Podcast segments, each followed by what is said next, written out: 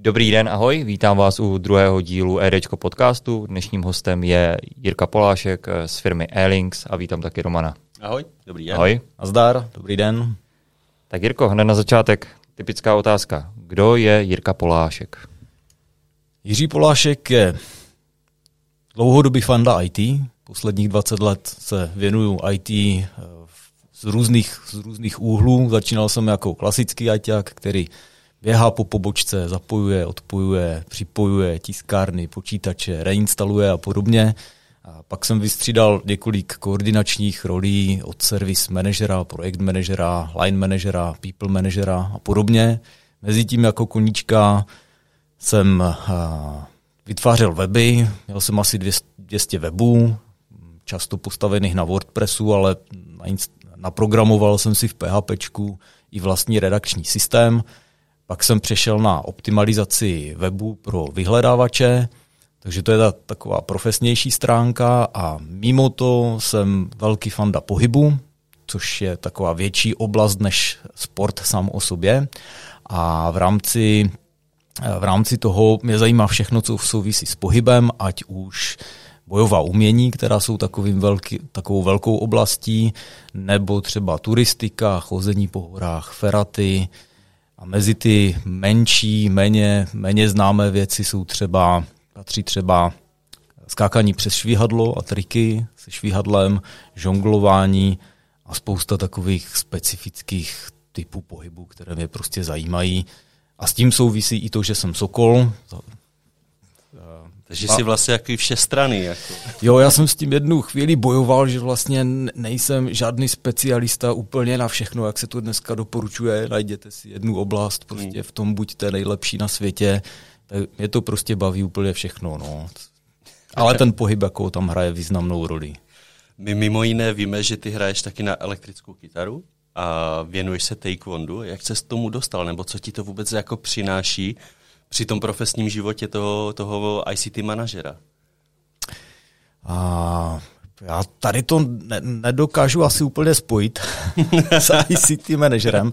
Mám k tomu takový, eh, jako, jak jsem se k tomu dostal, k tomu mám takový úplně super příběh. Já jsem dělal kdysi karate, po vzoru těch Vandamů, Bruslí a podobně, to se mi strašně líbilo, takže, takže eh, asi do puberty jsem dělal karate, v pubertě najednou, jak to tak bývá, se začnou měnit ty názory, takže tam jsem najednou zjistil, že karate ne, končím, začínám hrát na elektrickou kytaru, budu roková hvězda a skončil jsem úplně se sportem, začal jsem hrát, hrál jsem v undergroundové kapele, hrali jsme takový tvrdší metal, měli jsme Sepulturu Revival, tím jsem potom skončil, ale pořád jsem ještě testoval kytary, zesilovače, efekty, což byla taková zajímavá činnost. Že to taky přechází trochu do IT, jako v tomhle tom.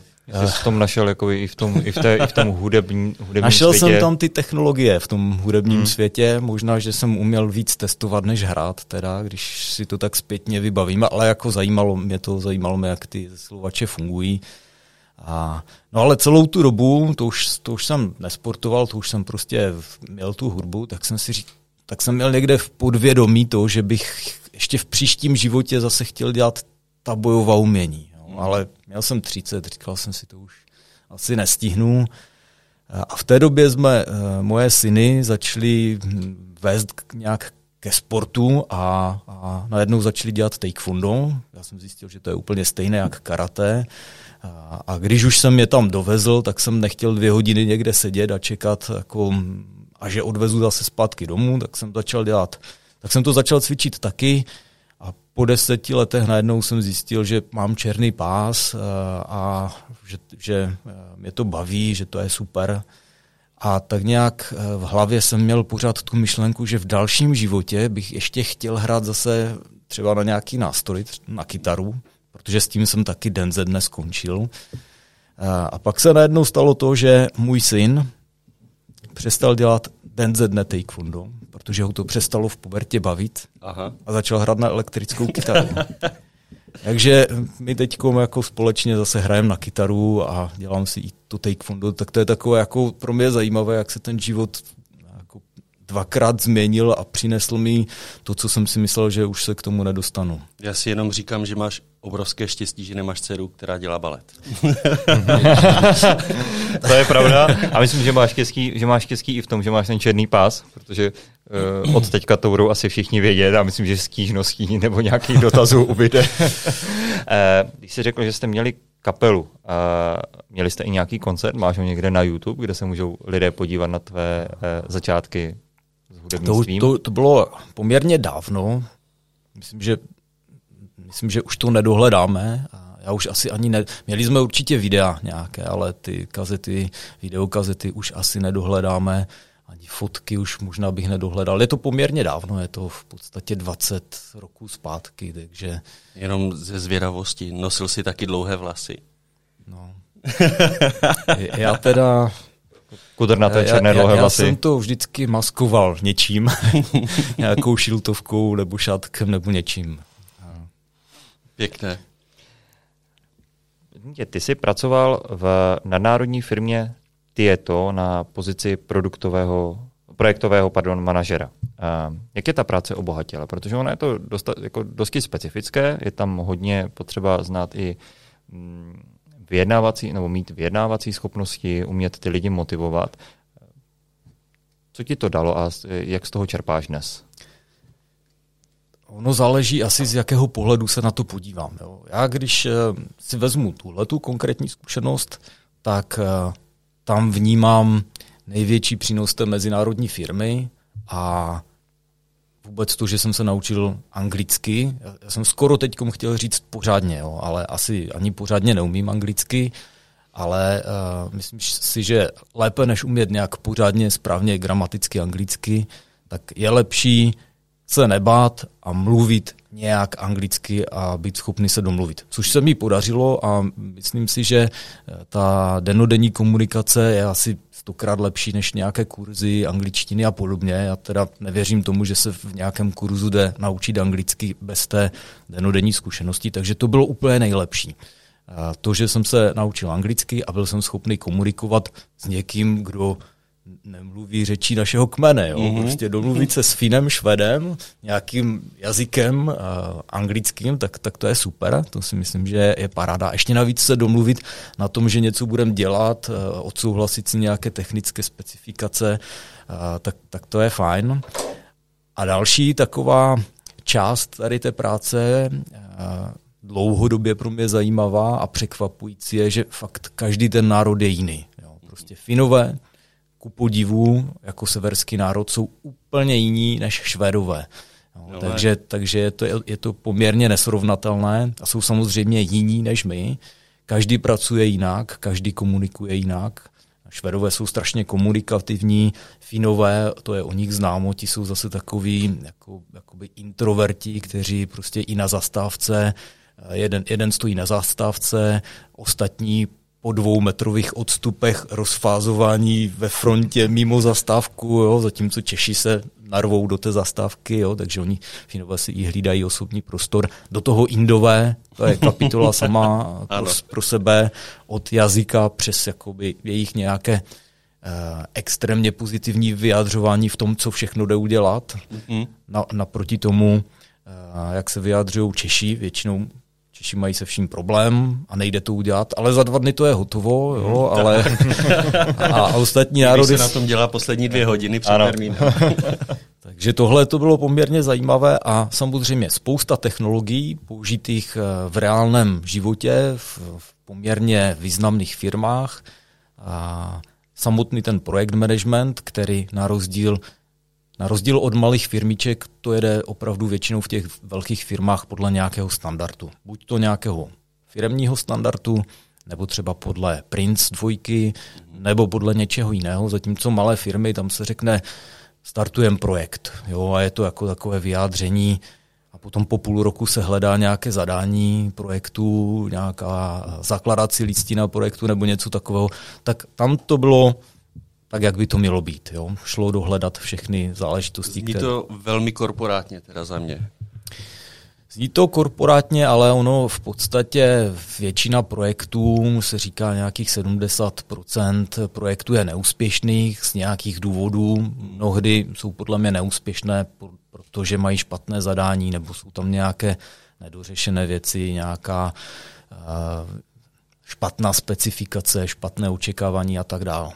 A, neříkám, že teda ty korporace si to umí ošetřit stoprocentně, že jsou v tom vždycky úspěšné, ale minimálně v té formální stránce jsou poměrně úspěšné, protože to potom jde nějakým způsobem posoudit a, a zjistit, proč to třeba, kde jsme udělali chybu a nemusíme dohledávat, jako co jsme se před půl rokem bavili, že tady rozjedeme nějakou super novou věc a, a, a hledat, jako kdo to chtěl, proč to chtěl, co se od toho očekávalo, jak se to vyvinulo.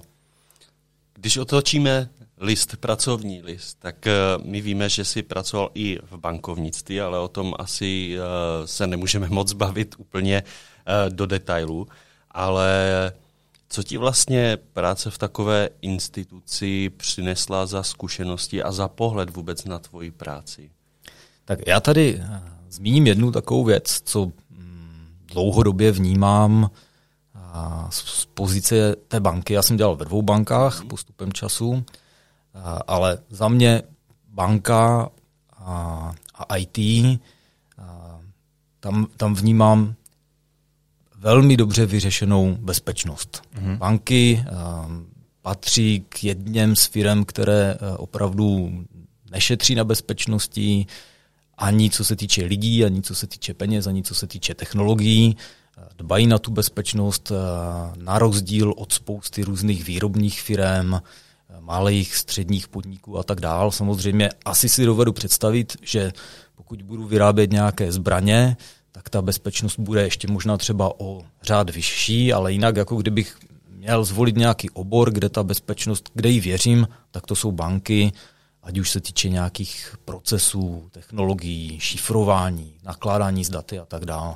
Takže to, to je takové, to, to si na to vždycky vzpomenu, jako že tam ta bezpečnost opravdu byla na prvním místě. Dá se říct, že je to takový sen ajťáka, že eh, tě tam vlastně všichni poslouchají jako odborníka a nikdo se moc nedívá na rozpočet, ale první, co je kritérium, tak se řeší eh, bezpečnost a jaký to bude mít efekt to řešení? Je tam, je tam trošku rozdíl.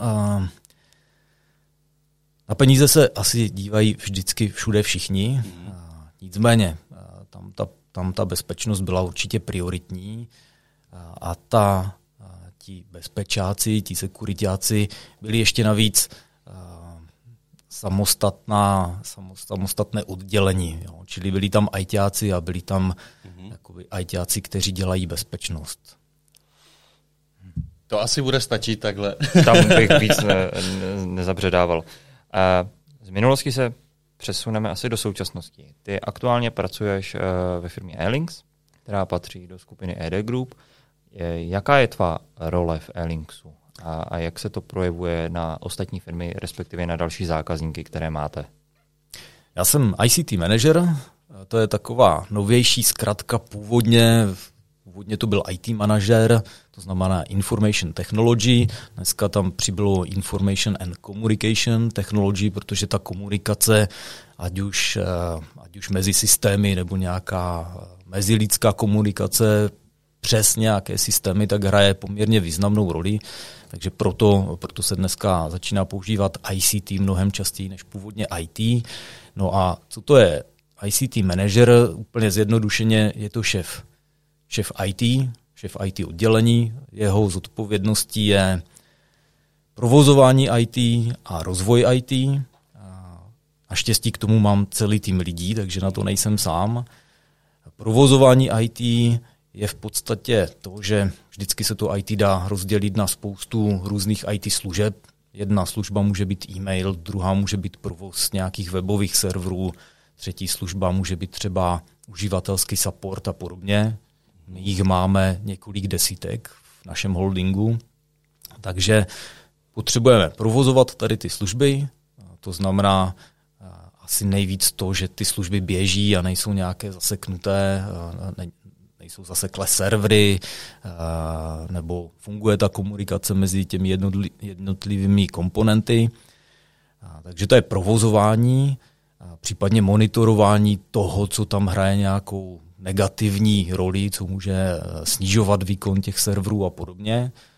A pak je tam ta část toho rozvoje, ta hodně souvisí s plánováním technologií do budoucna, protože postupně jsou požadavky většinou uživatelů a biznisu, co potřebují a my jako IT potřebujeme plánovat, když to úplně zjednoduším, nákupy serverů, nákupy nových technologií, celkově vůbec vývoj těch technologií, jestli půjdeme do klastru, nebo si to postavíme on-premise, to znamená v naší serverovně, nebo použijeme nějaký hybrid, jestli půjdeme uh, tou cestou Microsoftu například, nebo, uh, nebo využijeme nějaký open source a podobně. Takže mm-hmm. provoz a rozvoj. Když jsi byl u těch uh, požadavků těch lidí, tak uh, my jsme se o tom kdysi bavili. Jak se ti daří jakoby balancovat ten, ten poměr mezi tím, co je bezpečné a co je pohodlné pro toho uživatele? Vidíš tam jako velký střed u nás třeba ve firmě, když se staráte o ten ED group? No, já, já to rozdělím na několik částí. Já mm. začnu u sebe. Mně se to daří poměrně dobře, ale pořád ještě uh, se to skoro bojím říct, eh, rád bych to zaklepal, ale prostě ta bezpečnost je, je kritická a rád bych řekl, že to dělám dobře, ale jsem hodně pokorný a bojím se toho, že ještě nějaké věci třeba jsem si nepořešil. Nicméně já jsem teda doma v momentě, kdy jsem před nějakou dobou, před eh, několika roky začal řešit svoji bezpečnost, tak eh, od té doby pravidelně všechno upgradeuju, všechny firmwary, i ten můj routerík, který tam mám, tak, tak uh, tam upgradeuju firmware, uh, měním hesla, jako snažím se dodržovat všechny tyhle ty postupy, takže u sebe tam vidím, jako, že možná je ještě nějaký prostor, ale, ale dělám pro to maximum. Jsem relativně uvědomělý. Snažil jsem se ovlivnit třeba i svoje rodiče, tam už vidím, jako, že to je trošku horší, protože oni nedošáhnou eh, k porozumění toho všeho, co jim hrozí. Takže to je taková ta nejbližší část. Druhá taková rovina eh, je IT oddělení. Eh, tam v podstatě jsme v poslední době implementovali několik postupů, které jsou méně pohodlné, méně komfortní, ale jsou bezpečnější. A to IT oddělení samozřejmě jsem schopný napřímo ovlivnit, úplně zjednodušeně, když to přikážu, tak by to ti kolegové měli dodržovat, většinou to teda dodržují a přizpůsobili jsme ty technologie, které nám to svým způsobem znepohodlňují. U sebe s tou nepohodlností versus bezpečnost počítám a akceptuju to.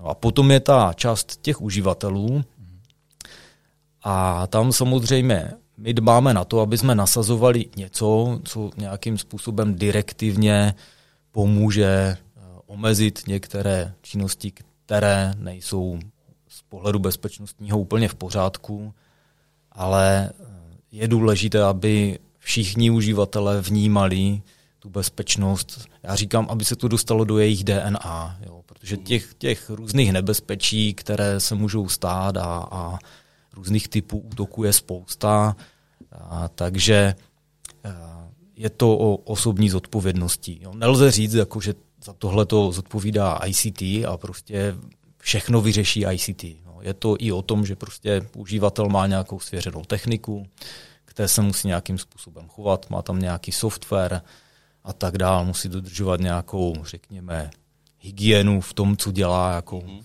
v pracovním životě to není úplně o tom, že používám počítač tak jako doma. Je to takový jako druhý život online, když se nad tím zamyslím, protože vím si, že jako lidstvo je tady tisíce let a my jsme si tak postupně vybudovali pravidla, jakoby, jak fungovat, aby jsme byli v bezpečí prostě a jak se zachovat. A ten online prostor je tady přece jenom krátkou chvíli a mi připadá, že um, nejsou pořádně nastavené pravidla, je to vlastně rozbouřené moře, které je jako plné nebezpečí, když to tak řeknu, a plné hrozeb, které my na první pohled ani nevnímáme, protože hmm. nejsou vidět. Jo? Je to jako, když vejdeš do místnosti, kde je prostě jedovatý plyn, který není vidět, ale až za chvilku to začne jako působit. No. Za mě tam je asi jako ten nejslabší článek celého toho procesu, když vy uděláte, a teď, jenom jestli to tak jako opravdu je v tom reálném světě, když vy uděláte nějaká pravidla, nějaké standardy, které se musí dodržovat, tak vlastně ten nejslabší článek z celého toho procesu je ten člověk, ten uživatel. Je to tak? Uh, já bych to, to přiznat. Já, já, by, já to, já to Má tady spoustu kamarádů. já to nechci úplně bagatelizovat. Uživatel je jeden článek. Jo? Mm. A ono třeba v té části uživatelů a tam je zajímavé a nebezpečné to, že v podstatě jsou věci, které se dají pořešit technologicky a jsou věci, které se nedají úplně vždy pořešit technologicky.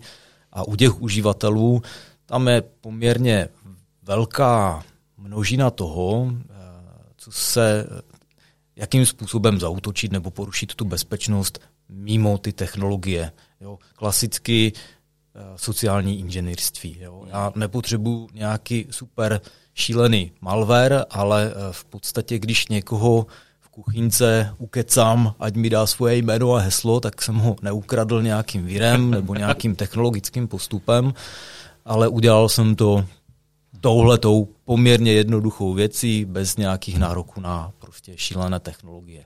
A těch věcí v rámci toho sociálního inženýrství je více. Eh, dost často takové ty různé slavné útoky právě se opírají o sociální inženýrství a to se potom kombinuje jako s nějakými dalšími postupy, které, které ti hackři používají. Mm-hmm. Takže v tomhle eh, Kdybych měl vzít uživatele, tak jeho nejslabější místo je podle mě to, že mm, na něho může působit nějaký sociální engineering, třeba v oblasti phishingu, je to kombinace různých faktorů, ono jako je jednoduché říct, prostě každý by měl poznat phishing nějak, mm. nicméně ten faktor, který tam hraje obrovskou roli, je, že prostě norma, za normálních okolností to poznáš. Jo? Máš prostě pohodový den, čteš si maily a tady je phishing, jo? Tak, to, tak to smažu. Jo? Mm-hmm. Ale máš den, kdy se toho valí spousta, prostě milion úkolů a teď ještě tady ten mail, tady tu fakturu prostě rychle, jo, zkontrolovat, ťuknu na ní, jo, a to byl ten phishing. Jo. Skončil jsi. Jo, v, tom, v tom stresu a ve spoustě dalších úkolů, kdy ta hlava už jako nad tím tolik nepřemýšlí, tak to je ten faktor, který tam třeba může hrát roli. Mm-hmm. A to je slabina u uživatele. Uživatele. A co vlastně považuješ, když možná to bude jako jedna z těch, jedna z těch věcí, ale nějaké třeba top tři mm, nejnebezpečnější věci a návyky ve firmním i osobním jakoby IT prostředí, které lidi dělají? A, tak to ti řeknu naprosto přesně. Ve stylu já si to, to zapíšu, ať to nedělám. Ve stylu byl to křižník Potěmky, no. ale já jsem nad tím přemýšlel, ale jsem si, jsem si stoprocentně jistý, že ta nejhorší věc, která, která nám hrozí a kterou lidi dělají, je to, že si myslí, že se jich to netýká. Jo? Že se jich netýká ta bezpečnost. Jo? Od toho, všechny jako technologické prohřešky a tak dál, tak už jsou pod tím. Jo. Ale v momentě, kdy si řeknu, mě se to netýká z nějakého důvodu, jo. prostě mě se to netýká, protože já nemám firmu, já jsem obyčejný uživatel, jo. Mm-hmm. mě se to netýká. Jo. Prostě v bance tam jako to je nějak zabezpečeno a já jinak nic nemám. Hesla mám na papírku. No, jo. Mám jenom třeba ten Facebook, jo, ale tak na Facebooku, co tam, že? Ale i na tom Facebooku třeba se může stát to, že, že ti zneužijou účet, Eh, v rámci toho účtu začtou tvým desítkám známých rozesílat nějaké věci, ať už tu jsou nějaké zprostárny, nebo tu jsou třeba věci, které zase zneužívají, snaží se je zneužít a, a vy má mít z nich nějaké peníze, nebo prostě tě zdiskreditujou, jo. Tvoji známí si potom budou myslet, jako, co, co to, ten, co, co to je za blázna, jako co nám to posílá za šílenosti. Jo? Takže i tady taková věc se může stát. A je to následek toho, jako že si řekneš, jako mě se bezpečnost netýká. Jo? Dneska jsme docela dost propojení s tím digitálním světem, ať už na sítích, Facebooky, LinkedIny, Spotify, jo? prostě jsou, jsou toho mraky.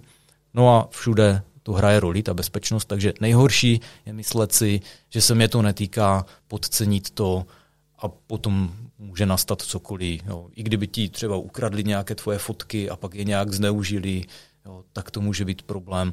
A samozřejmě um, ukrást peníze z něčeho, neříkám úplně bankovnictví, ale ony ty peníze můžou být třeba někde jinde, nebo nějaké hmm. kredity, nebo něco jako nějaká finanční hodnota, tak to se taky dá nějakým způsobem zneužít. Takže týká se to všech jednotlivců.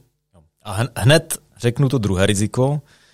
V momentě, kdy si nějak vyřešíš bezpečnost, tak to druhé riziko je to, že si myslíš, že už to vyřešil a už se k tomu nikdy nevrátíš, jo? protože ty, ty hrozby v podstatě jsou kontinuální a oni už nikdy nezmizí. Jo? To znamená, jo, já si jednou upgradeuju firmware, super, jednou si to zazálohuju, stačí mi to, jo? za rok zase ten firmware bude zastaralý, ty moje programy na počítači budou zastaralé a tak dále, a tak dále. Stane se spousta věcí, spoustu nových způsobů, jak ti něco digitálně ukrást se objeví a tak dále. Takže musíš na to myslet pořád.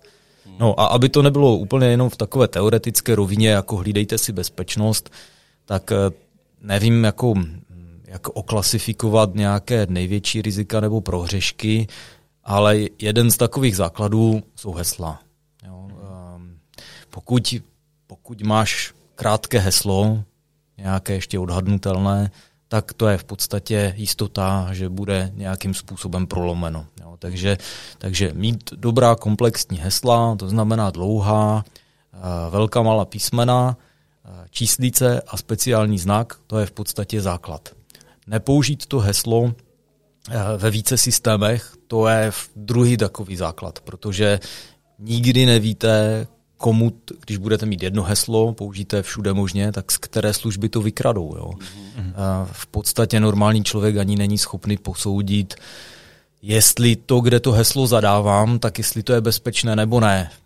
Někde, někde to jde poznat podle třeba SSL, podle HTTPS, v podstatě podle nějakého zámečku na webové stránce nebo nějakých dalších znaků. Ale třeba nedávno jsem se setkal s tím, že jsem měl platit v e-shopu a tam po mě chtěli číslo karty a CCVčko. Jo vložit ano. do formuláře přímo na webové stránce. Jo. To, mm-hmm. to je věc, kterou já deset let neznám. Mimo platební bránu. Mimo platební bránu, jo. Tak to prostě, to, to bylo takové jako hodně divné. A By tak... si nikomu zaplatil pěknou dovolenou. jo, ten provozovatel, protože jsem to s ním komunikoval, tak mě ubezpečoval, ta brána je v dalším kroku, jo, ale on sám si nedovedl uvědomit, že vlastně já mu posílám to CCVčko. Mm-hmm. Stejné to je i s heslama. Jo. V podstatě eh, vy to heslo jednou něk- někomu dáte, někam do nějakého systému a může to být prostě nějaký jednoduchý e-shop, postavený na WordPressu s nějakým komerčním pluginem, který ještě ohnul nějaký programátor, ať to tam prostě funguje podle představ, takže vy to jméno, heslo pošlete a nevíte, jo, že to je na, na serveru v nějakém textáku. Mm-hmm. Pak to někdo ukrade, nějaký hacker, nebo nějaký automat, který prostě to velmi rychle umí odhalit, a, no a, a použije to v nějakém jiném systému.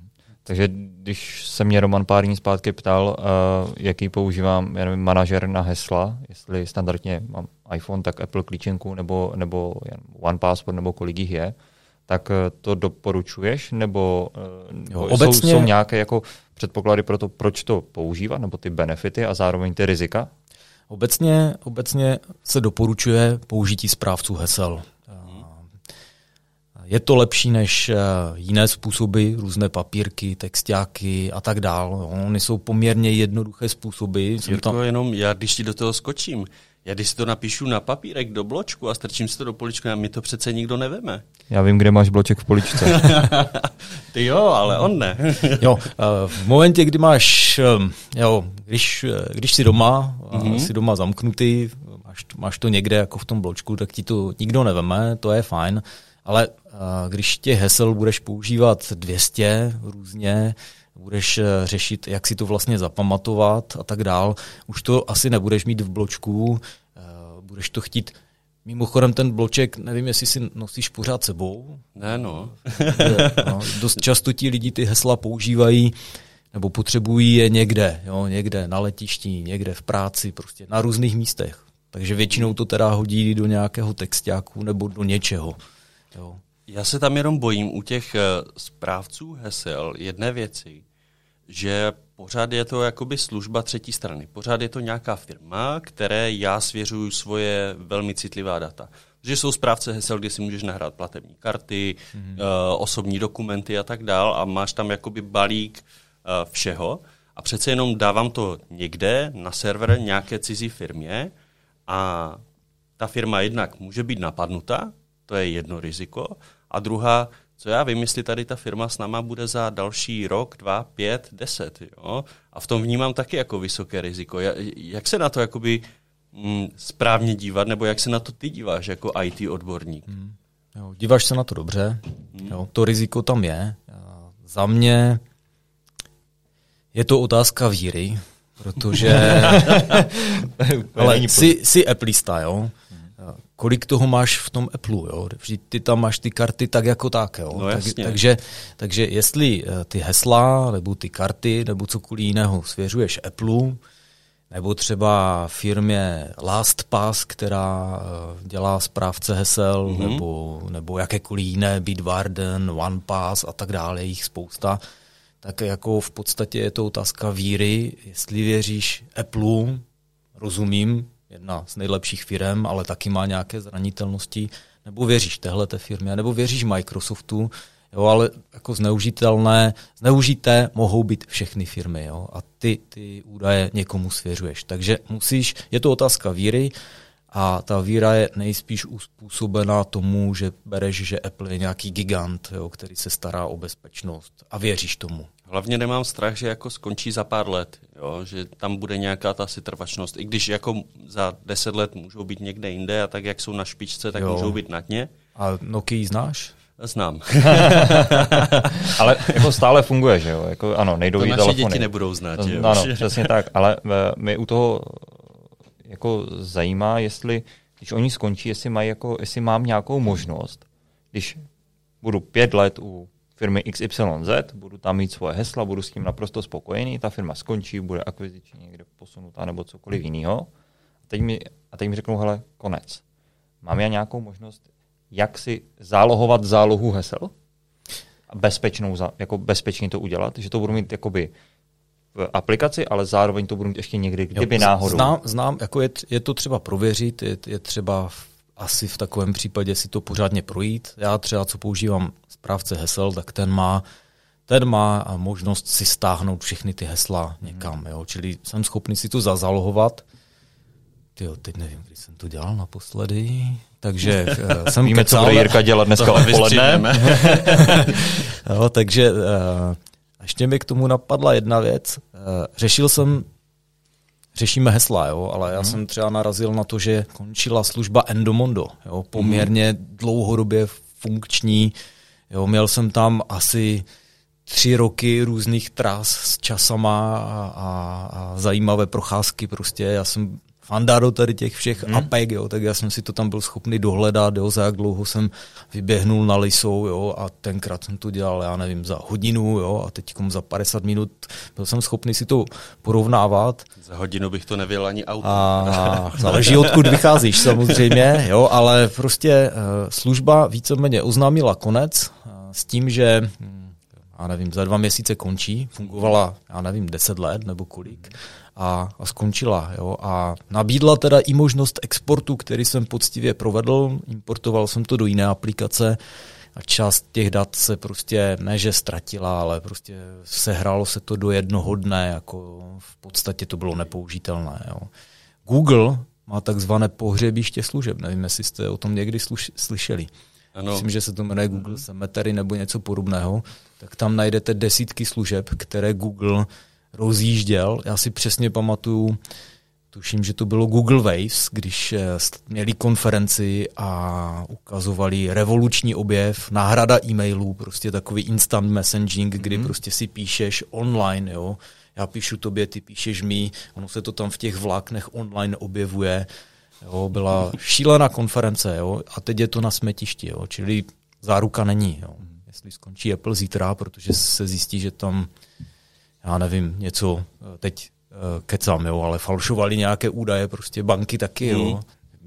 Byl ten případ těch bank, kde, kde začala krize, kdy tam něco falšovali, jo, takže jo, je to smutné, ale je to tak, jako ten digitální svět není moc hmatatelný a ty jako uživatel si spoustu věcí neuvěříš, takže je to otázka víry za mě. Komu Budeme věříš? doufat, že naše víra bude ta správná. Jirko, takový, uh, taková otázka, možná typ tři nejoblíbenější nástroje pro možná osobní nebo i firemní, řekněme, použití a z hlediska bezpečnosti. Možná bychom tam mohli zařadit správce hesel, jak jsi říkal. Tak eh, já to rozděluju vždycky eh, pohled bezpečnosti a pohled IT. Mm-hmm. Jo, je to z toho důvodu, že vlastně spousta věcí v tom IT, tam, tam jsou miliony prostě zajímavých věcí. Jo. Nemusí být bezpečné, ale prostě spoustu různých utilitek a tak dále. Takže z pohledu bezpečnosti, hm, to, to jsou spíše typy. Jo, asi tam bych neřešil přímo aplikace, to jsou možná typy, jako co dělat, abys byl bezpečný. A je to hodně velké zjednodušení. Jo. Směroval bych to běžným uživatelům, ta firemní bezpečnost, tam to je úplně jako v jiném řádu, jiné technologie a tak dále. Ale pro běžného uživatele. Mm-hmm. Základ hesla, komplexní heslo, jedno heslo do každého systému a a aby si to člověk nemusel pamatovat, protože prostě to vede k tomu, že si vytváříš podobná hesla, anebo právě používáš jedno, tak používat ten správce hesel. Jo. Mhm. Vy, využít nějaký dobrý, kterému věříš, jo, což jsou jako uh, správci hesel, třeba takový LastPass, Bitwarden, Keeper a podobně, jde dohledat nějaké informace, uh, používají to nějaké instituce, které jako jsou taky kritické, jo, takže tomu jde věřit na základě tady těch signálů. Takže, takže první věc jsou, jsou hesla, které bych řešil z pohledu bezpečnosti.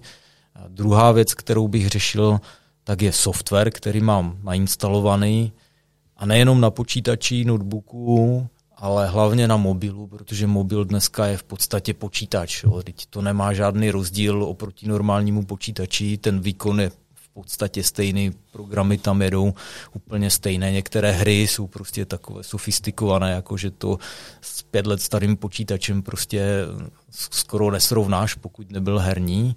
Takže eh, na, těch, na těhle, udržovat tyhle, ty, tenhle ten hardware bezpečný, eh, za mě to znamená mít tam minimum programů. Jo. Dost často prostě lidi mají historicky spousty různých programů, ani o tom neví.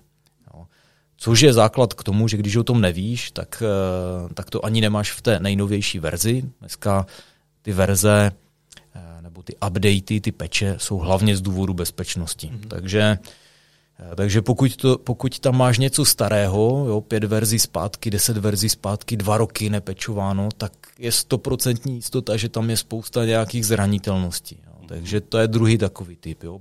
projít si mobil, počítač, odstranit všechno, co tam nepatří, a to, co tam má zůstat, tak se podívat, jestli tam je ta verze v pořádku. Oni mimochodem většinou ty programy třeba píšou, jako máme novou verzi, sekuritní update, instaluj nás, jo, a ty tam vždycky klikneš, jo, nemám, později. nemám čas. Později, nemám, později, nemám jo. čas, jsem na datech, nechci to, jasně, no. Jo, tak to je druhý takový typ, poměrně e, rozsáhlý bych řekl, a pak je spousta dalších, e, teď, teď jako takhle spatran nejsem schopný to porovnat, jako co je důležitější nebo, nebo ne, ale to je vlastně i součást té bezpečnosti. Jo. A nespokojit se s tím, že vyřeším jednu část, jo, protože jo, dobře, hesla, jo, ty jsou nejdůležitější, třeba, tak si pořeším aspoň tohle. Je to dobře, ale neusínat na vavřínech. Jo? Ještě si zkontrolovat ty programy, ještě třeba si upgradeovat opravdu ten router. A, a ten, antivir, kam bys ho tam zařadil? Je třeba v první trojce? Jo, ten jasně, ten je určitě v první trojce. Jako fungovat bez antiviru, tak to je, to je v podstatě, eh, tím si koleduješ o to, že se tam nějaký vír dostane. Jo. Takže hmm. jo, to jsem tak nějak eh, v tom komplexním přemýšlení eh, nezahrnul do první trojky, určitě to tam patří. Možná ještě zase podceňovaná věc, připojování se odkudkoliv na, na nějaká data, která jsou kritická. Jo. Ono se o tom sem tam mluví, ale přijdeš do kavárny, připojíš se na nějaké free Wi-Fi a ty vlastně nevíš, kam se připojuješ. Jo. A v momentě, kdy tam je nějaký prostě záškodník, který tam nějakým způsobem vymění router, udělá nějaký in, in, in the middle útok nebo něco takového podvrhne, něco. Ty se někam připoješ, nevíš kam a v podstatě z toho svého zařízení posíláš informace, které tečou přes někoho, kdo to odposlouchává. Jo. Mm-hmm. Takže tady na to jako takové ty eh, Wi-Fi v kavárnách nebo v hotelích a tak dál, tam se krásně dá udělat útok, jako jo, pokud tam bude nějaký ajťák, který to bude chtít zneužít, tak pro něho je to poměrně hračka. Jak se proti tomu bránit? Vy jste se určitě chtěli zeptat. no, ne, já, já to naprosto chápu, jenom ti to doplním, protože já z toho mám jako panickou hrůzu, ať už v hotelích nebo, hmm. nebo v kavárnách se připojovat na Wi-Fi. Chápu, že někteří lidi k tomu mají nějaký důvod, já se toho bojím, jako otevřeně to to řeknu a, a vím, že třeba z, z mého okolí mi známí nechápou, jak jsem schopen jako prošustrovat tolik gigadat na telefonu, hmm. ale to vysvětlení je jednoduché. Já to Wi-Fi, Wi-Fi mám vlastně zapnutou a to je jediné místo, kde já se připojuju na Wi-Fi, je u mě doma když si ten telefon nechávám večer, a aby hmm. se správně zaktualizoval, dali se tam ty nejnovější jako peče a tak dále, protože tam proto je potřeba jako systémově ta Wi-Fi. Takže tohle to chápu a, a doporučuji všem. Jako, když už tak v nejnutnějším případě a nedělat tam, když už musíte, tak uh, nějaké jako důležité rozhodnutí nebo nevím, chodit do banky a tak dále. No. Jo, jo. Hodně se doporučují VPNky, jo? to se vždycky lidi ptají. Mm-hmm. Jo? Ano. Akorát, eh, když tu VPNku naprogramuju já, hodím ji do nějakého, do nějakého storu jo? nebo mm-hmm. někde a naprogramuju ji tak, ať to teče, ona vždycky teče přes nějaký server, tak poteče přes můj server a já si to tam jako krásně můžu odposlechnout. Málo kdo ví, že hodně takových těch free VPNek pochází od čínských tvůrců, jo? což je samo o sobě taky takové paradoxní. Mm. Eh, takže já bych teda do toho nešel. Jsou i nějaké VPNky od Avastu, kterým bych samozřejmě věřil víc, eh, nebo od Bitdefenderu, no. což je výrobce antiviru. Takže, takže to jsou ty možnosti.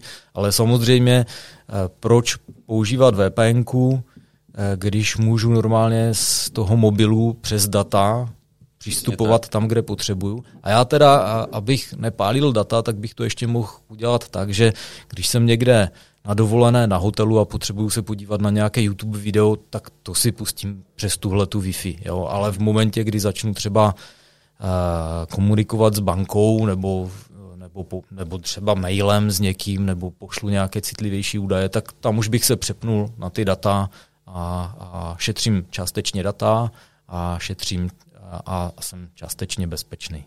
Tak to jsem rád, že to dělám dobře. Splněno, aspoň něco. Přesně. Uh, Jirko, prosím tě, jaké vnímáš dneska nejzajímavější IT technologie? Ať už ty, které jsou v počátcích, nebo které používáš a nejsou tak známé třeba.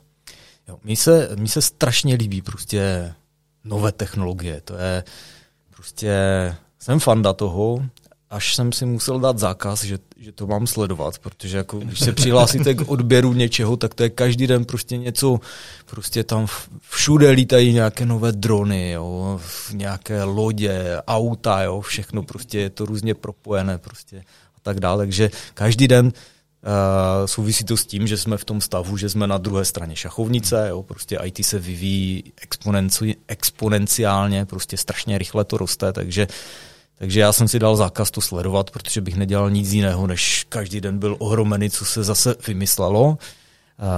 Ale jsou takové jako nějaké hlavní směry toho vývoje. Snažím se to trošku jako sledovat zpovzdálí, ať mě to nepohltí. Ale co je třeba zajímavé v poslední době, co jsem zachytil, tak umělá inteligence takový jako prostě ano. buzzword, jo, skoro až. Jo. V, v druhé vlně většinou všichni řeknou, no tak zatím ne, zatím to je jenom strojové učení. Co mě třeba zaujalo, tak byl nejchytřejší Čech, řekl, nejchytřejší Čech má největší IQ, ano, tohle ano. se nedá změřit jako těma normálníma metodama, to už si tam ti IQáči prostě jakoby odsouhlasí sami. A, tak ten řekl jako nějaká umělá inteligence, to je strašně daleko, jako to vůbec nejde ten lidský mozek nahradit, eh, což mě nechává klidným z pohledu toho, jako že nás ta inteligence v těch katastrofických scénářích nějak zabije, ovládne a tak dále. Tak dokud ten nejchytřejší Čech řekne, jako je to ještě daleko, tak jsem v klidu. Jo. Mluvil s Elonem Muskem, ten člověk, ten no. nás strašil, že, že, že nás jako Skynet zase pohltí. Jako. Ale hele, Skynetu bych se trošku bál možná víc, jo, protože uh, tam uh, mi se strašně líbí Tuším, že to je robot Atlas od Boston Dynamics. Ano, Znáte, ano, ten, co ano. skače backflipy a tak dále. Jo? Tak to mi přijde, vzhledem k tomu, že já ten backflip neskočím uh, a neskočí ho prostě 95% lidí, a ten robot to dokáže, tak to mi přijde jako, že teda došli hodně daleko v tom vývoji a ještě neskončili. Je tam podle mě návaznost na nějaký armádní vývoj zcela jednoznačná, takže tady to je ti... jako jedna z věcí, která mě děsí. Promiň, že jsem ti do toho sko- skočil, ale pokud my budeme roboty používat jako v armádě, tak první zákon robotiky, že nesmí ublížit člověku. To přece nemůže jít jako do války nebo něco takového. já, je... já si tam myslím, že tam aspoň si jako doufám v to, že to tak bude, že vlastně ten člověk bude sedět uh, s nějakýma těma brýlema někde jako ve Washingtonu a bude ho ovládat na dálku, tak jak se dneska ovládá jako drony, jako pilotní drony, které jako sazují bomby a tak dále. Hmm. Že to nebude jako, že řekneme, tak robote ahoj a ty všechny, kteří jsou, uh, mají na sobě, já nevím, já nevím, co, jako jinou barvu kamufláže, tak jako zatkni. No, zatkni. Já jsem to jako... Nechtěl jsem být takhle jako přísný. Jako to, to je jedna z oblastí, která si myslím, že, že je velmi nebezpečná a určitě bychom tam měli nasazovat nějaké pravidla. Tak, jak je nasazujeme pro uh, online prostor, pro sebe, tak abychom byli v bezpečí, tak s rozvojem tady těchto z těch technologií a umělých inteligencí, které za mě jsou v tuhle chvíli vlastně jenom nějaké počítání a práce se statistikou a s daty. A vlastně nic víc to vlastně moc neumí, protože ta inteligence ne, se neumí sama rozhodnout podle sebe, nemá intuici nebo něco takového. Tak tam si myslím, že v tom, v tom arabadním prostoru prostě eh, bychom měli trošičku brzdit. Počkej, když jsi na e-shopu, tak ti nabízí, co je zrovna pro tebe vhodné, ne? Na základě. no, ale zrovna jako v tom arabadním prostoru, tak co, co je cílem? Cílem je vyhrát válku. Prostě teď to prohráváme. Nasadíme ty inteligentní no. Eh, roboty, kteří eh, nám to pomůžou vyhrát, nebo hmm. ne? Eh, hodíme tam atomovou pumu, aby jsme to ukončili? Hodili, hodili jsme. Jo? No. Použijeme ty roboty, protože už jsme v háji prostě a to je poslední. Jo? A teď nevíme, vymkne se to kontrola nebo ne, ale prostě můžeme to vyhrát, tak, tak to použijeme. Jo? To si myslím, že by mohl být nějaký takový moment. Jako, že to no, tam... Krátkodobá výhra, ale z dlouhodobého hlediska si myslím, to... že to pro nás může znamenat prohru. Hmm. To jsme trošku zabrousili někam jinam. Jo, úplně. jo.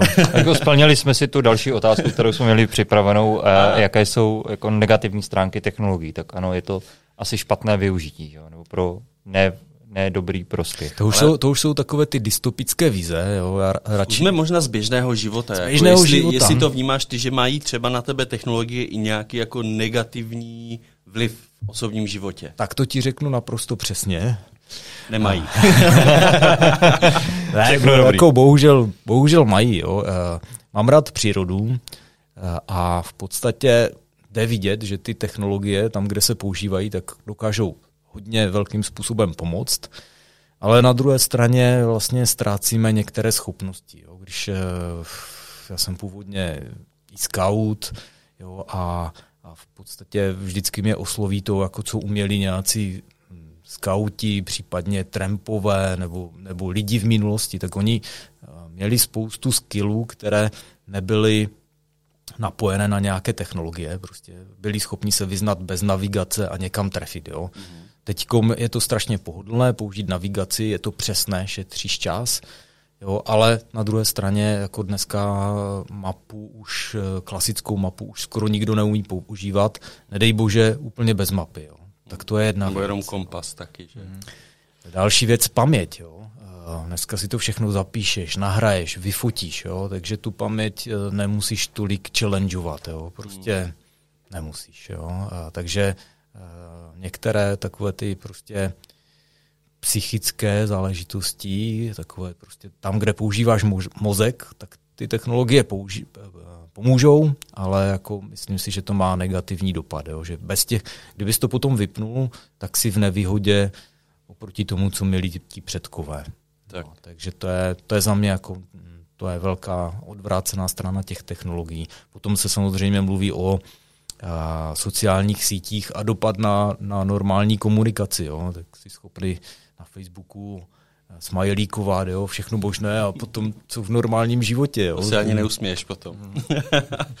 Já třeba to vnímám jako z pohledu toho, že když jsme třeba v zoo s dětma na nějakém zajímavém místě, nebo si něco zajímavého děje, tak první, co lidi intuitivně dělají, že začnou vytahovat telefony, fotit si to, natáčet a tak dále. Mm.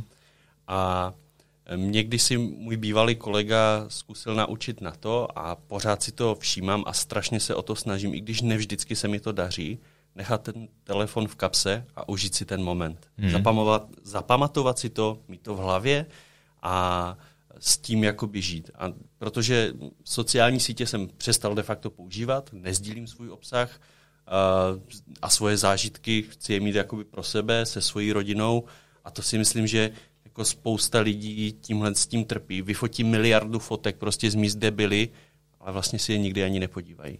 A už hmm. si na to nikdy nevzpomínají. Hmm. Tak to jsem vám dal takovou jako vsuvku. Hmm. A mm, máš nějaké typy na osobní produktivitu? Mám spoustu typů, strašně mě to zajímá, ale to, k čemu jsem došel, tak eh, doš- já jsem došel k tomu, neuvažovat nad miliardou nástrojů, protože oni tam jsou. Jo. Prostě hmm. Stačí do nějakého storu zajít, zadat produktivita, efektivita, jo, a to je prostě, to jsou super věci, jo. hned bych je zkoušel, jo, akorát tím jako se stávám hodně neproduktivním. Jednu dobu jsem hledal uh, pro, uh, projekt management nástroje, ale jako ten projekt management není postavený na nejlepším nástroji na projekt management, on je postavený na, na jiných skillech. Hmm. Takže se snažím vytěžit co nejvíc z toho, co mám a prostě úplně zázračná věc pro mě je OneNote. Jo. Prostě psát si poznámky, najít je na jednom místě a já k tomu mám jako takové drobné, hm, drob, drobné vychytávky, že existují nějaké doplňky k OneNote, takže jedním tlačítkem přesunu mail do OneNote, jedním tlačítkem eh, doplňkem do Chromu jsem schopný obsah webové stránky přesunout do OneNote mm-hmm. a udělat screenshot pomocí e, Windows tlačítka a SK a nepotřebuju k tomu žádný další nástroj a mám screenshot, který si nějak ještě okomentuju, tak to je další taková třetí věc. A prostě tohle to použiju 20krát, 30krát, možná ještě několik desítek krát denně, jako mm. tady, tady tu věc. Přitom úplně poměrně jednoduchá záležitost, nic sofistikovaného, drobnost. Takže to je jeden z takových typů. Chytrý poznámkový blok, ale je potřeba k tomu ta víra, že to tam bude. jo, je, je k tomu potřeba ta víra, která prostě používám ten OneNote víc než 10 let, jo, možná už to bude teď nechci kecat, deset roku to ale asi bude. A zažil jsem, ono, každou chvíli se objeví nějaký revolučnější Node, jo, nějaký Notion třeba, teď je populární, workflowy a podobně. Jsou tam nějaké nové principy práce, dokáže to schovávat nějaké věci, propojovat a tak dál.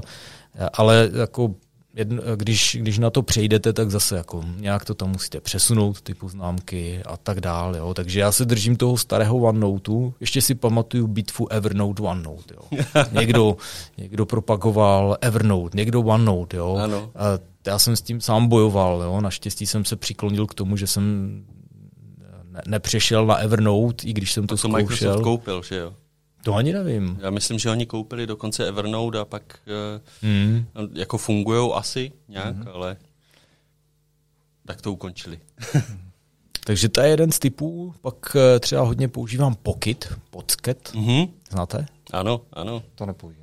Prostě v momentě, kdy uh, vidím zajímavou webovou stránku a chtěl bych si ji přečíst, Většinou v ten daný moment k tomu nemám vůbec, eh, nemám na to čas, protože jsem řešil něco jiného, ale tady mě něco zaujalo, tak ťuknu a ono se to nahraje do nějakého takového clipboardu webového nebo zásobníku stránek. Pak, když se k tomu dostanu, tak si to zpracuju. Takže, takže nikdy mi nic zajímavého neuteče, protože je to tam. Uh, takže to je, to je druhý takový nástroj, který používám. A další otázka, speciální, jako pro tebe. Vnímáš, že je dvoufaktorové ověření dostačující v dnešní době, nebo si myslíš, že je třeba mít ještě nějakou vrstvu? Mimo to, že mám složité heslo, tak jak jsme se bavili, mám ho uložené někde, a pak k nějaké službě mám to dvoufaktorové ověření, třeba SMS kódem, nějakým jiným hmm. kódem nebo tak. No, je třeba si uvědomit, proti čemu ten dvoufaktor chrání. Jo, já, bych, já bych to řekl takhle. Dvoufaktor ochraňuje nějaké přihlašování, ochraňuje nějakou krádež identity. Samozřejmě jsou způsoby, jak to udělat jinak, ale já bych to bral jako základ. Jo. To znamená, úplně když to zjednoduším, tak doporučení moje je tam, kde je možné zapnout dvoufaktor, tak ho zapněte. Jo, to je prostě, to je, to je no-go, je to základ a to mám všude, i na Facebooku, i, i v podstatě na Microsoftích účtech. Nedej bože ve firmě, jo, prostě to je, to je, to riziko je poměrně velké a tohle to je nějaká ochrana. Samozřejmě v některých případech se používá i víc faktorů a určitě to znáte. Jo? Přihlásíte se do banky přes dvoufaktor a pak je ještě nějaká transakce, kterou ještě musíte potvrdit, jo? tak hmm. nevím, jestli to brát jako další faktor, ale víme minimálně, že kluci, co hodně fičí v kryptoměnách, tak ti říkali, jako, že jsou některé, některé nákupy, které mají přes dvoufaktor a ještě jim přijde e-mail a ještě SMS a ještě na to mají nějaký časový limit, do kdy to mají stihnout, takže jako se cítí poměrně bezpečně. To mají hodně těch kryptoměn, když to je takhle, jako jo, to taky bych se bál asi. Takový ti fanoušci kryptoměn a mají v tom hodně peněz, takže tam těch faktorů různých je víc, ale když to úplně zjednoduším, tak dvoufaktor je základ a pomůže při něčem. A pak je spoustu různých dalších útoků, a metod, jak něco ukrást, získat, napadnout, jo, a od toho jsou zase adekvátní ochrany, typu antivir je na malware, když to zjednoduším, jo, pak eh, prostě hmm, VPN je třeba na zašifrování nebo na, na odklonění té komunikace mimo nebezpečné prostředí a tak dále. Jo. Takže, takže vždycky je důležitá, nestačí nikdy jedna vrstva. Jo. Musíš myslet komplexně, a dvoufaktor teda používej vždy. Dobře, děkuju. A I na Facebook. Je. Jsi tady řekl spoustu uh, odborných názvů, je, je to phishing nebo malware a tak dále. Uh, já tady mám otázku, jaký je rozdíl mezi ransomwarem a phishingovým útokem? Hmm. Jo, jsou to v podstatě úplně jiné věci. Phishing jako takový uh, je vylákání přístupových údajů typicky mailem. To znamená, přijde e-mail, tam jsou vždycky společné znaky u tady těch eh, phishingových útoků a, ty společné znaky jsou relativně, relativně známé, eh, souvisí to i se sociálním inženýrstvím, takže když chce někdo, kdybyste chtěli udělat phishingový útok, jo, tak jednoduše prostě uh, musíte, musíte zajistit to, že to má nějakou urgenci to udělat. Ale tady přišla faktura zkontroluj to co nejrychleji do zítřka, protože jinak, já nevím, propadne nebo bude problém, nebo tady prostě rychle změň heslo, protože eh, bylo napadeno, odhaleno něco, tak uh, urgence ve stylu udělej to rychle, to je první věc, takový typický znak. Druhá tam je, druhý, druhým znakem, jako bohužel je to takové nešťastné, jo, ale uh, je tam jako, používá se to, že jsou tam znaky nějaké autority, jo? to znamená, jako posílá to šéf, nebo posílá to Microsoft, nebo posílají to místní ITáci.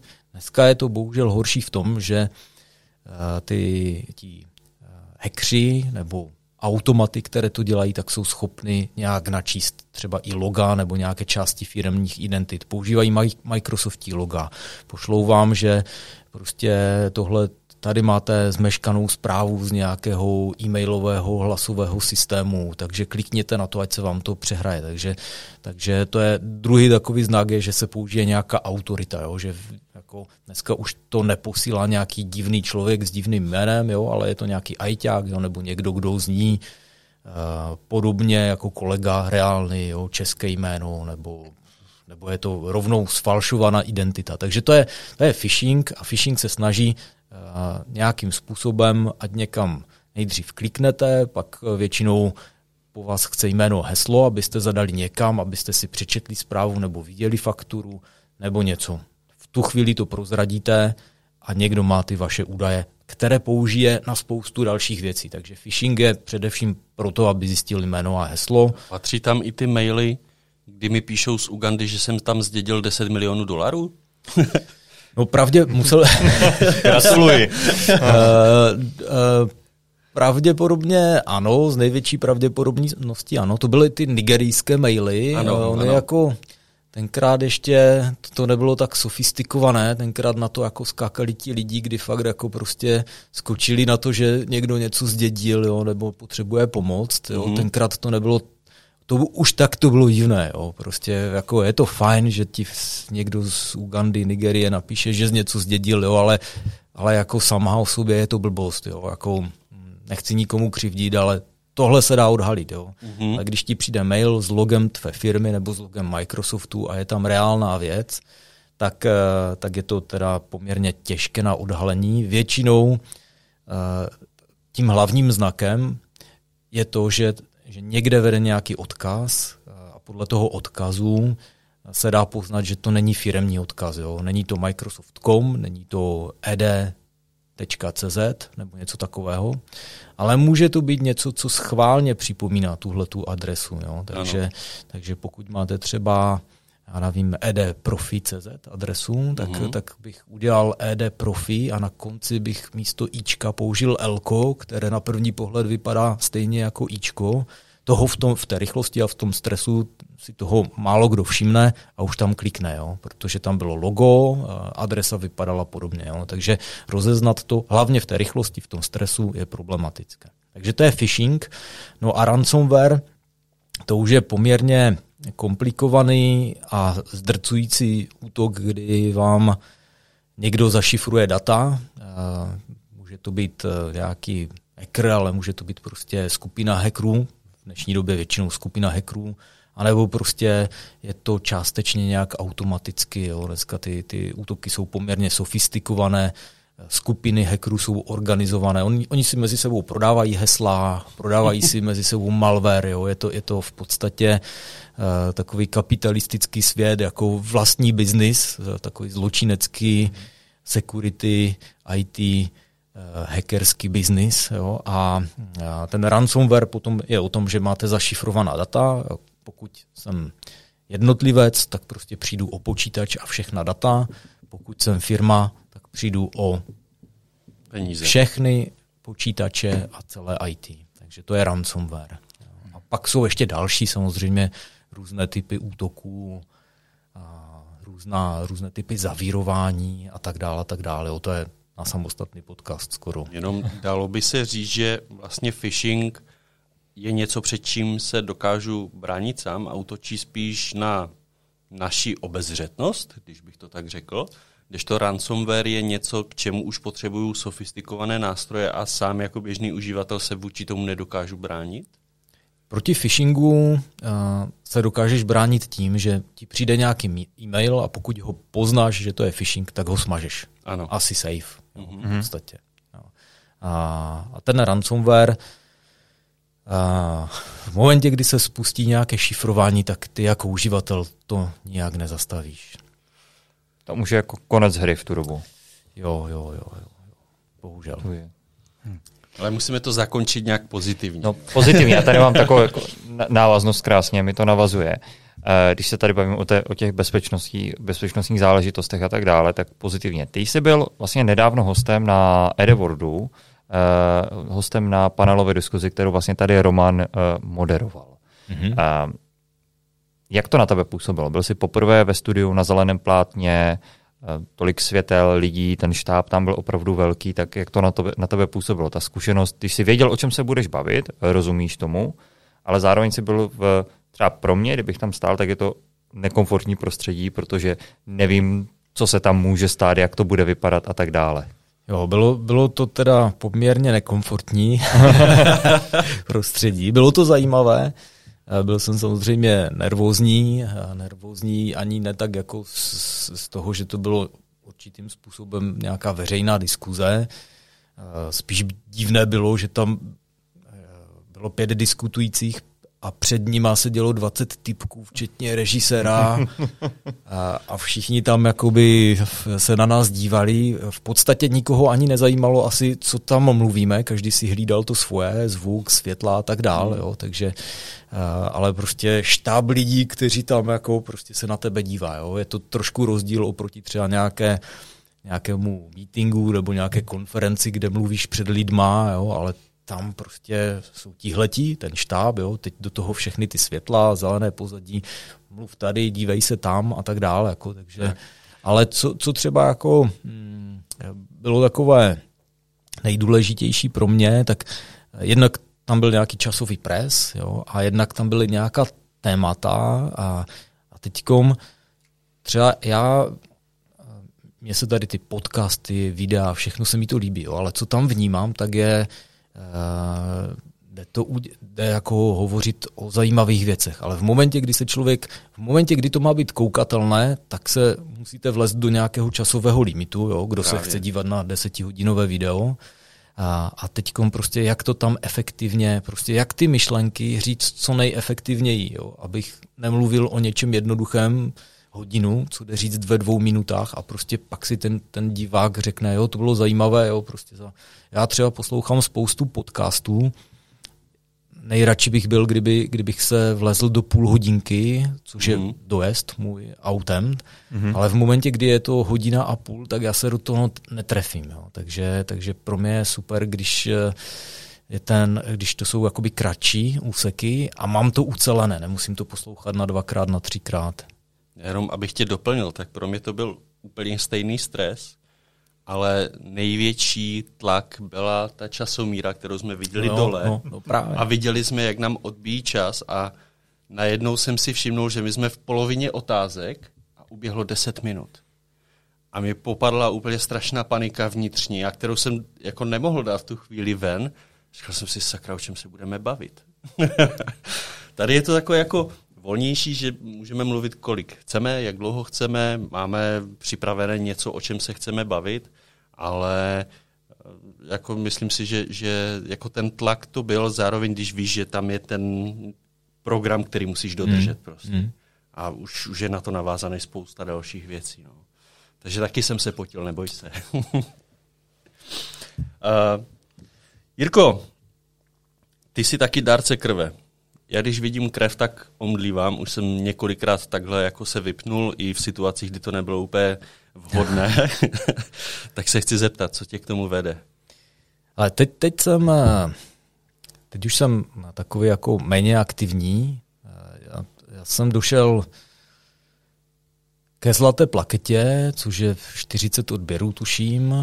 A od té, do, od té doby, od, od, od té doby, jako už nejsem takový aktivní, to byl nějaký cíl postupně. Měl jsem tam takové funny momenty, kdy prostě jsem seděl eh, v tom křesle, připravoval se na odběr, teď tam byla taková sestřička, super úplně, tak jsem si říkal, tyjo, tu bych chtěla, ať mi odebírá krev, jako. A jo, splnilo se to, jo, sestřička přišla, nabudla tam tu nabudla tam tu trubici jehlu, jo, a prostě teď ta krev netetkla, jo, tak ona tam s tím začala štrachat v té žíle a prostě furt to neteče, jako. Konečně se potom trefila a a začala tect krev, jo, ale ona asi po dvou minutách přestala. Jo. Sestřička si toho všimla, tak zase tam začala lomcovat s tou jehlou, tak, eh, tak jsem to potom zhodnotil. Eh, radši prostě jakoukoliv sestru, ale ať je zkušená a tady ta byla hezká, ale prostě pak to mělo ještě návaznost, že jsem měl takovou modrou ruku, jak se tam tak, ta krev rozlila. No a při dalším odběru jsem si říkal, ty tam je ta hezká sestřička, ale já chci jít někde jinde. Jo. A teď jsem seděl a tam nějaká zkušená sestra prostě napíchla to na poprvé. Já jsem tak se podíval do, do prava a tam seděl typek a ta hezká sestřička zase mu to tam jako různě lomcovala a trefovala tu žilu, takže to bylo takové i funny momenty. No. Takže teď si zajistil, že já fakt nikdy nepůjdu darovat krev. no, ale to jsem nechtěl zrovna úplně.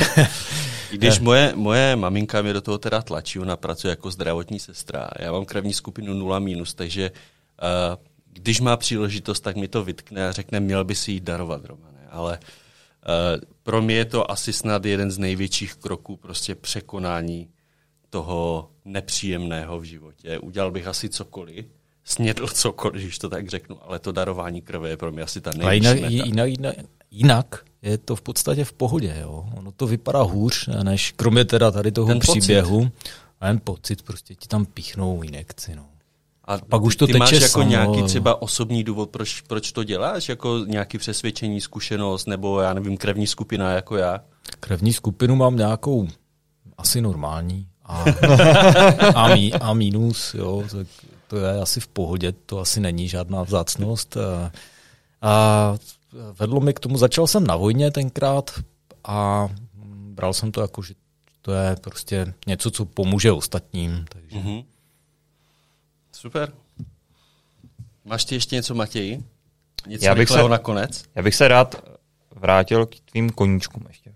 Přijde, že jsme to úplně tak nerozvedli. Ty uh, si i na začátku říkal, že rád chodíš po horách. Uh, měl si, v průběhu se řekl, že jsi měl Endomondo aplikaci, která skončila a měl jsi tam ty, měl jsi tam ty rekordy a časové úseky a tak dále. Tak kdybys nám doporučil nějakou trasu v Česku nebo na Slovensku, která je jako dobrá, ať už to jsou feraty nebo nějaká jako vysokohorská nebo horská turistika, tak co bys doporučil nějakou trasu? Tak to je těžká otázka. Nějaká nejoblíbenější. Ale tak dobře, teď, teď mi blíkla hlavou jedna, a to je Orlí stezka, která je v polských Tatrách. Jo. A mhm. je to v Tatrách, jo, ale na té polské straně. Mm.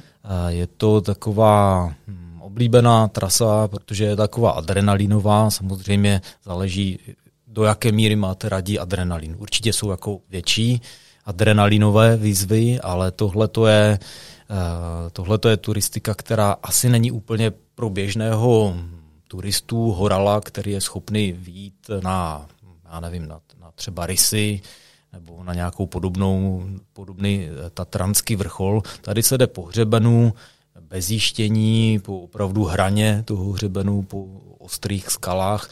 Jako, není to jako, že by člověk měl spadnout, ale je tam, ten adrenalin tam je. Nějak vzdáleně to třeba může připomínat feraty, jsou tam nějaké řetězy, jsou tam nějaké žebříky, ale je to trošku něco jiného, ale jako připomíná to feraty zhruba tím adrenalinem. Každopádně raději tohle, než jít darovat krev. Za tebe. Za mě teda. Jsem straš pitlík. Uh, máme tady rychle otázky na konec? Jo, máme. Taková jako velmi kontroverzní otázka, s kterou začnu. Jsou telefony postavené na, postavené na Androidu bezpečnější nebo nebezpečnější než ty o Apple? Na iOS? Jo, to, to má zase více rovin. Jo. Lidi mají tendenci zjednodušovat, jo. ať už jední nebo druzí. Já teda nejsem nějaký e, extrémní přívržence nějaké technologie. Apple mám rád, to přiznám, jo, ale, ale nevidím to jako úplně tak vyhraněně. E, tam jde o to, ta nejpodstatnější věc za mě je o tom, že Apple má prostě svoje iPhony, má víceméně jenom pár modelů, které, které mají stejný operační systém a pořád dostáváš aktualizace toho operačního systému, toho iOS. Mm-hmm. To znamená, když je tam nějaká zranitelnost, tak to zazaplatujou a dokonce i na nějakém starém iPhoneu o několik verzí, o několik roků zpátky. Prostě mám starý iPhone, který poctivě zaplatuju. Mm-hmm. A u Androidu je to úplně jinak. Jo. Android jako takový si modifikuje spousta výrobců, takže, takže každý výrobce tam dodá něco, a svým způsobem tam dodá nějaké svoje zranitelnosti.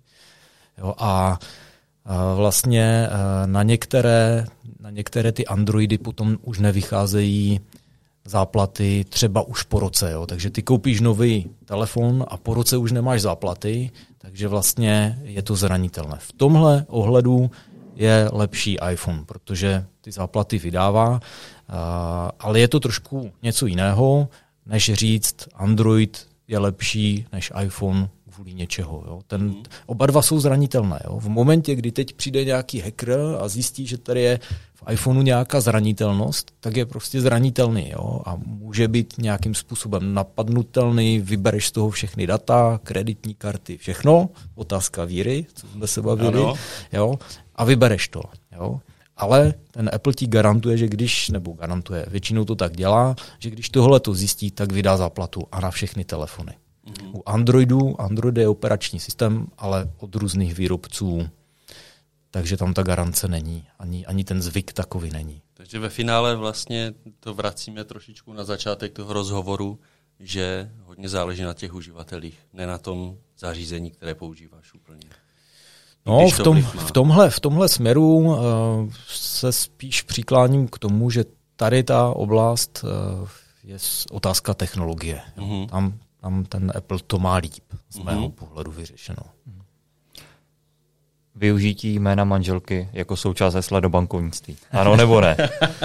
Jo, Třeba s datumem ani, narození. Ani a... manželku, ani tchyni, jako tam to je prostě poměrně jednoduché. Heslo musí být komplexní, velká, malá čísla, speciální znaky, žádné manželky, žádné, uh, ono v podstatě, uh, jako to by, to by asi, já doufám, že už to nikoho nenapadá, jo, takovéhle manželky a podobné věci, ale spíš uh, asi někteří lidi pořád myslí, že uh, když tam dají takovéto heslo password, kde použijou místo ačka zavináč, místo očka nulu, jo, tak to splňuje prostě všechny ty speciální znaky a tak dál, ale to je to takové heslo jsem snad už před 15 lety zažil, jo, že admini začali používat, jo, aby splnili tyhle ty podmínky a to je v těch slovníkových útocích asi jednou na prvním na místě, prvním místě jo, to všechno použije, všechny varianty tady toho. Jo.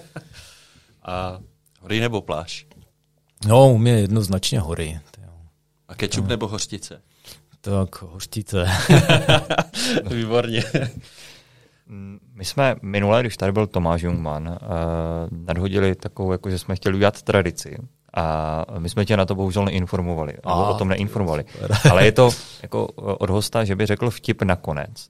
A to by nám možnost se z toho vyvléknout. Pokud nám řekneš, když děláš ty bojové sporty, mm. jestli jako, když byl jako film Kill Bill, tak chovat který jsem měl pět kroků a pukle srdce, teď nevím, jestli pěti prstů nebo pěti kroků a puklého srdce, jestli jako reálný a opravdu v tom bojovém umění existuje nebo ne. A pokud ano, můžeš ho předvést na Matějovi. Roman je blíž. jo, tam v bojových uměních, stejně jako všude v bezpečnosti, mě to docela dost fascinuje. Všude je spousta mýtů, jo. Utužování třeba speciálně, jo. tam je taky spousta mýtů. Jo. U bojových umění je taky spousta mýtů různých, ale taky je tam spousta věcí zahalených nějakou, uh, nějakým tajemnem a, a hodně věcí je reálných. Jo. Hodně věcí vypadá neskutečně, ale jsou reálné. Čili nedokážu odpovědět na tuhle tu věc. Každopádně uh, jsou chvaty, údery, které dokážou, a teď nevím, co, co dělal tenhle ten, ale... Když jsi seděl, tak on se ti nějak dotkl, pardon, toho těla, ten člověk jako žil normálně, ale když udělal pět, pět kroků, mm-hmm. tak jako mu puklo srdce. Aha.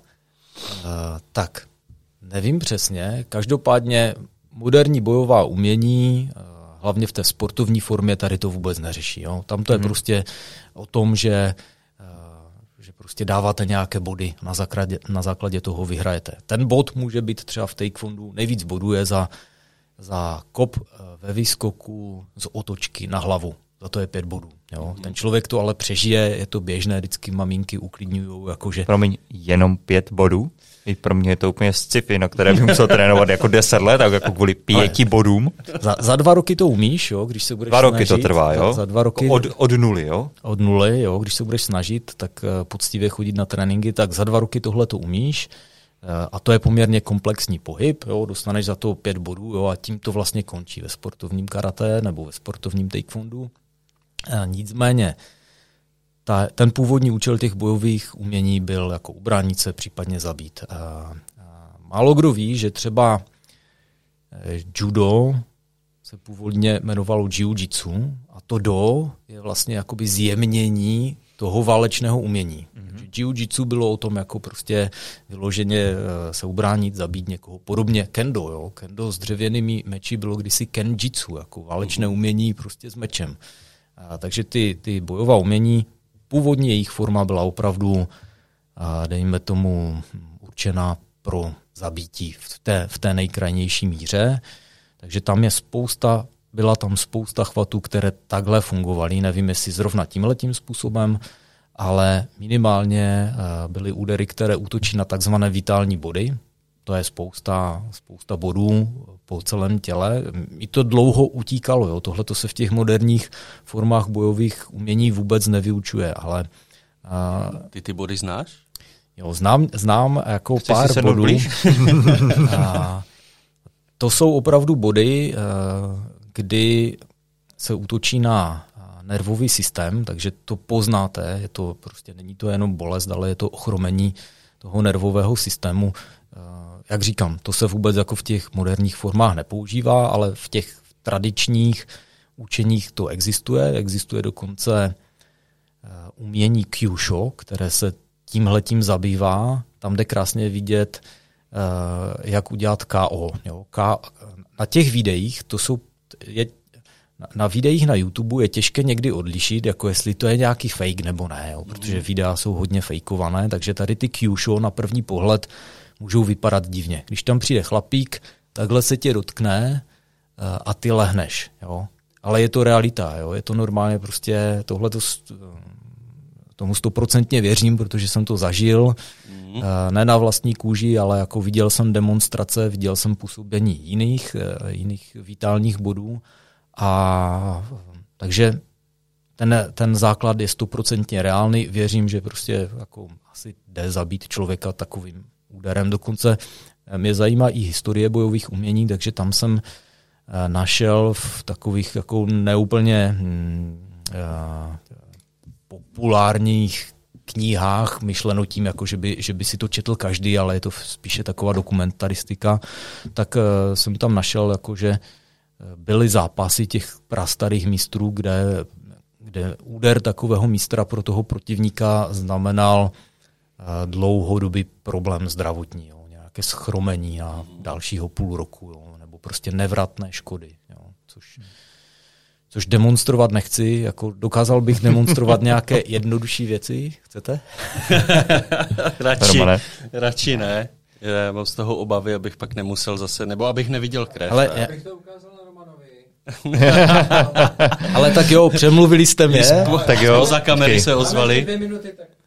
Ale úplně, úplně jednoduše, jo. Prostě třeba tady za uchem. Ano. Jo, nebude to moc bolet, jo. Ale, ale tady, když tě A. někde chytnu, tak cítíš mnohem větší bolest, uh, než někde jinde na, na těle. Jo. Když tě chytnu tady, tak je to tlak. Jo. Mm-hmm. Tady za tím uchem, to je poměrně známý bod, jo, takže tam prostě dochází k tady tomu, jako tam tlačíš na nějaký nerv, ale jsou lepší místa. Eh, jsou, napadají mě. Určitě eh, větší slabiny. Ano. Jirko, moc děkujeme, že jsi dneska přišel. se stalo. Eh, hrozně dobře se s tebou povídalo. Tak, já jsem rád, že na to nemáme vlastně časový limit, něco, co by nás tlačilo. My jsme vždycky jenom limitovaní jako délkou záznamu, co vydrží karta, tak. A dneska jsme to vyčerpali asi třikrát, ale každopádně díky moc, že jsi přišel, že jsme se toho dozvěděli strašně hodně a já si tak říkám, jako proč si nedat s Jirkou někdy v budoucnu druhý díl? No jasně, jednou za čas o novinkách a, a bezpečnostních hrozbách. Je to fakt jako super zajímavé a my jsme se určitě přiučili, takže tak. ještě jednou moc krát díky. Díky moc. Rádo se stalo. Díky, díky, díky. Mějte se. Naschledanou. Ahoj. Nazdar. to byl maraton. Jo, hodinu a půl, dobrý. Uh. Jo, ale to máte dobře zmakle, kuně. To je taková pohodovka. No jasně. To je, jako ten to první díl, když porovnám jako první díl a dneska,